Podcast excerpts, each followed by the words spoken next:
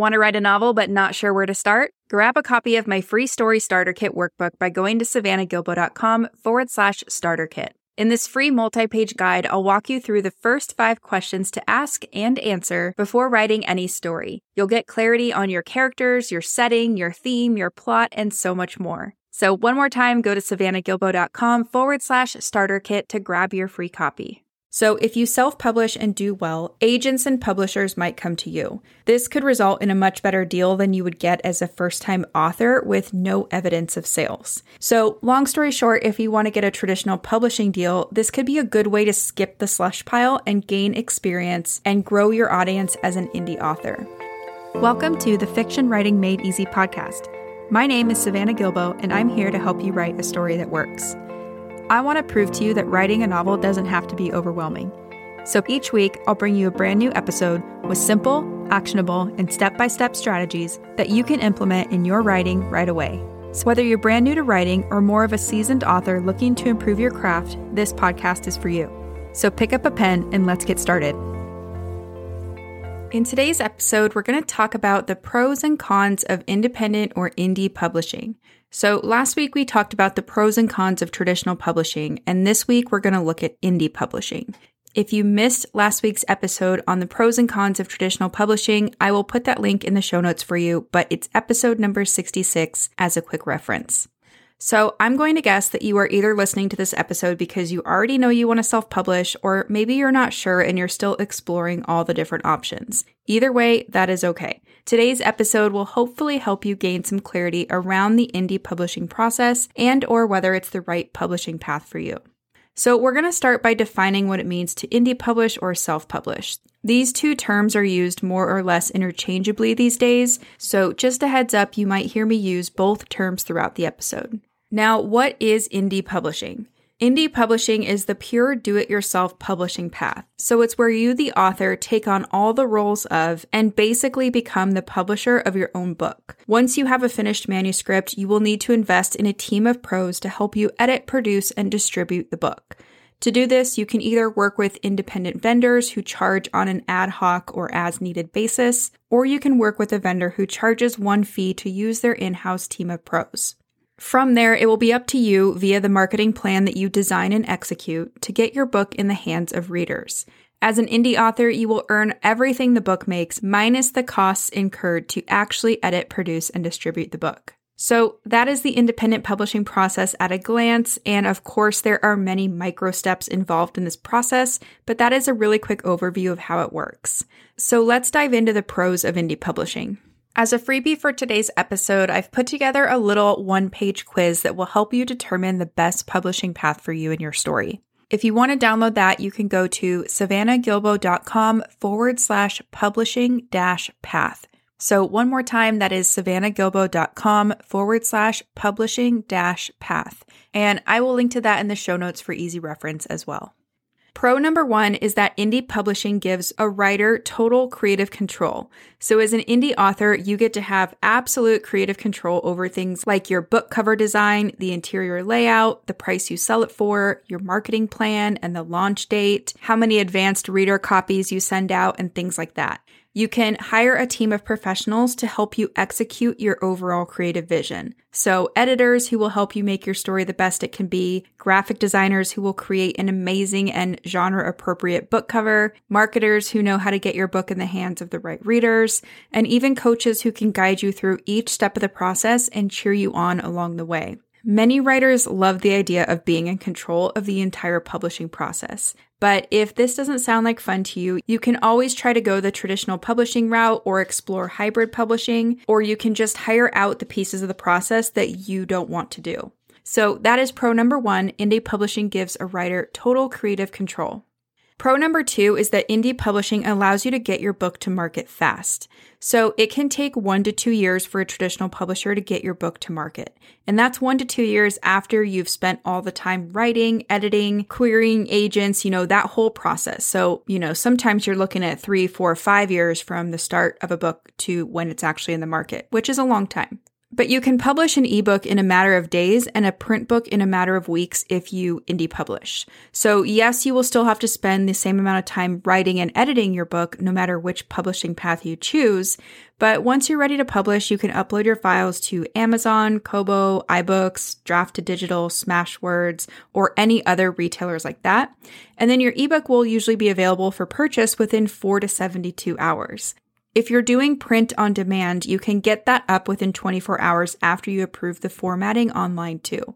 Or you can order a physical copy, which might take a few weeks, but either way, it's incredibly quick, especially when compared to traditional publishing. So that is pro number two indie publishing allows you to get your book to market fast.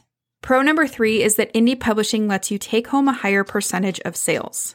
So, indie publishing allows a writer to take home a larger share of the earnings than traditional publishing would. So, typically somewhere between 35% and 75%. The remainder of that goes to the costs required to edit, produce, and distribute a book. So, as an example, let's say you price your book between $2.99 and $9.99 on Amazon. You could get up to a 70% royalty on the net sales price of your book. If you compare that to traditional publishing, where royalty rates average around 10 to 15%, there's a lot more earning potential when you go indie.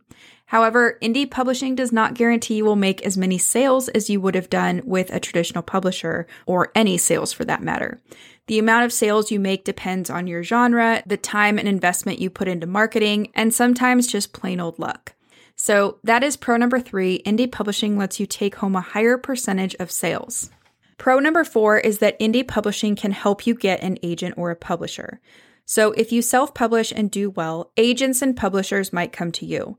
This could result in a much better deal than you would get as a first time author with no evidence of sales. So, as an example, consider authors like Andy Weir, who wrote The Martian. So, that started out as a self published ebook and then went into audio and eventually became a big time movie. There's also E.L. James, who wrote Fifty Shades of Grey. So, that was first self published. So was Colleen Hoover's book Slammed. There's also Bella Andre, Hugh Howey, A.G. Riddle, and many, many others. So, long story short, if you want to get a traditional publishing deal, this could be a good way to skip the slush pile and gain experience and grow your audience as an indie author. So, that's pro number four indie publishing can help you get an agent or a publisher.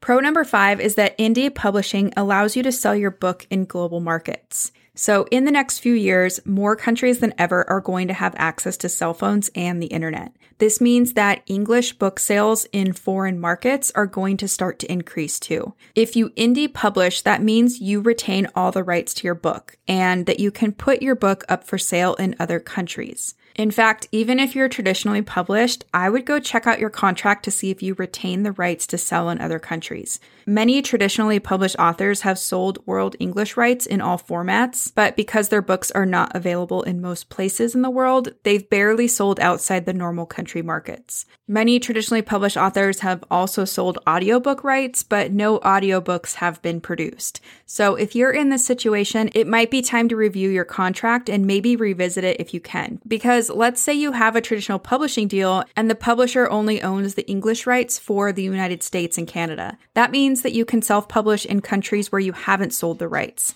So, just something to keep an eye on if you are traditionally published. And that is pro number five. Indie publishing allows you to sell your book in global markets, which wraps up the pros of indie publishing. So let's move on to the cons of indie publishing.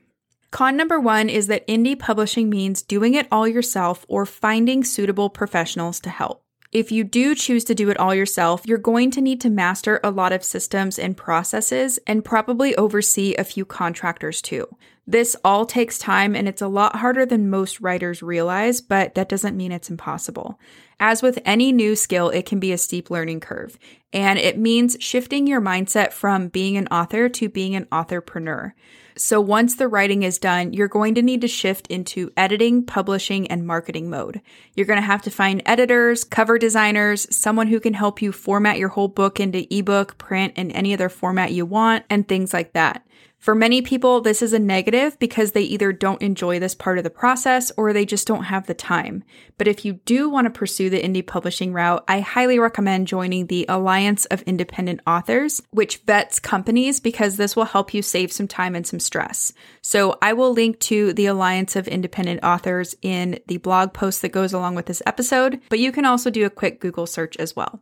So that is con number one indie publishing means doing it all yourself or finding suitable professionals professionals to help. Con number two is that indie publishing means paying for everything up front. So when you indie publish, you need to spend money if you want a professional result, in most cases. Regardless of how you publish, you're going to need to spend money on at least a developmental edit before submitting your book to agents anyway, or you'll at least be spending money on craft books and writing courses, right? Most of us do that. And this isn't necessarily such a big deal because most people spend money on their hobbies.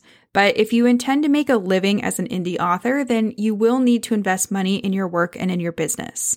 And because this requires an upfront investment, meaning before any of your book sales come in, you do run the risk of not making your investment back. However, with a well written and produced book plus the right marketing efforts, it's definitely possible to make your investment back and then some. So that's con number two indie publishing means paying for everything upfront. Con number three is that indie publishing doesn't give you prestige or industry validation. When you indie publish, the only metric of success you can rely on is sales. There is no prestige or industry validation that comes from indie publishing because anybody can do it. Also, there is still a lingering stigma around self publishing, but this is going away bit by bit, day by day. So, if your definition of success is bound up with what other authors, agents, and even publishers think of you, then the indie publishing route might not be the best fit. However, like we talked about, indie publishing can help you get a traditional publisher, so you definitely have to weigh the pros and cons of this one. But that is con number three. Indie publishing doesn't give you the prestige or industry validation that traditional publishing does. Con number four is that indie publishing makes it hard to get your book in bookstores. So you're much more likely to get bookstore distribution with a traditional publisher since that's essentially their business model and it has been for a long time. This is what they're really good at, printing and distributing physical books. But beyond that, bookstores also curate the books they sell. Indie published books have not been curated in any kind of way, so bookstores understandably treat self published books as products that have not been vetted, and they don't have the time or the business model to do the vetting themselves. Plus, bookstores do have to compete with Amazon, and many self published authors use Amazon's services to publish their books. Because of this, bookstores are usually not eager to carry self published books because that means giving business to and competing with Amazon. Now, that being said, there is a small caveat. It's not black and white. There are ways around this if you're going the indie publishing route. So, for example, you can work with vendors that help with print distribution, like IngramSpark, or you can use the print on demand feature from a vendor like CreateSpace to make your print books available in online bookstores. But that is con number four indie publishing makes it hard to get your books in bookstores. Con number five is that indie publishing limits the opportunity for literary prizes. And that is just because many literary prizes aren't open to indie authors. So, if winning a literary prize or getting any kind of critical acclaim is on your wish list, traditional publishing might be the better path for you to pursue. However, just being traditionally published does not guarantee you will win a literary prize or get any kind of critical acclaim, so I'm just saying you can at least go for it if you do traditionally publish. Another small caveat here there are definitely exceptions, but it is still rare for a indie published author to even be allowed to enter literary contests. So just keep that in mind if this is something that you want to go for. So that is con number five. Indie publishing limits the opportunity for literary prizes. And that wraps up the cons of indie publishing. Now, here's the thing about indie publishing it is hard work, but it can also be incredibly empowering and rewarding too. If you do go indie, you're going to learn new skills, you're going to work with professionals, you're going to make mistakes and learn from those mistakes, you're going to earn money directly from your book sales, and you're going to interact with your readers. There's a lot of positive energy in the indie publishing world, and sometimes that can propel you much further, much faster than waiting in line for a traditional publisher to notice you. I also talked about this in last week's episode, but I just want to remind you that most readers aren't going to care if your book is indie published or traditionally published. That's not how they shop for stories. What they care about most is reading a story that is entertaining and gives them a satisfying emotional experience. So, in most cases, the publisher responsible for producing a book only means something to authors and to those in the industry. So, I'm going to do a very quick recap of the pros and cons of indie publishing. So, we'll just go through the pros really fast. Pro number one indie publishing gives a writer total creative control.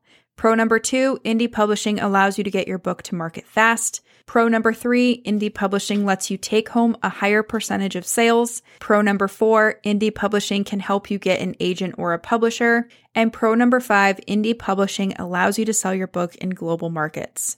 Now we'll go through the cons really quick too. Con number one is that indie publishing means doing it all yourself or finding suitable professionals to help you. Con number two is that indie publishing means paying for everything up front. Con number three is that indie publishing does not give you prestige or industry validation.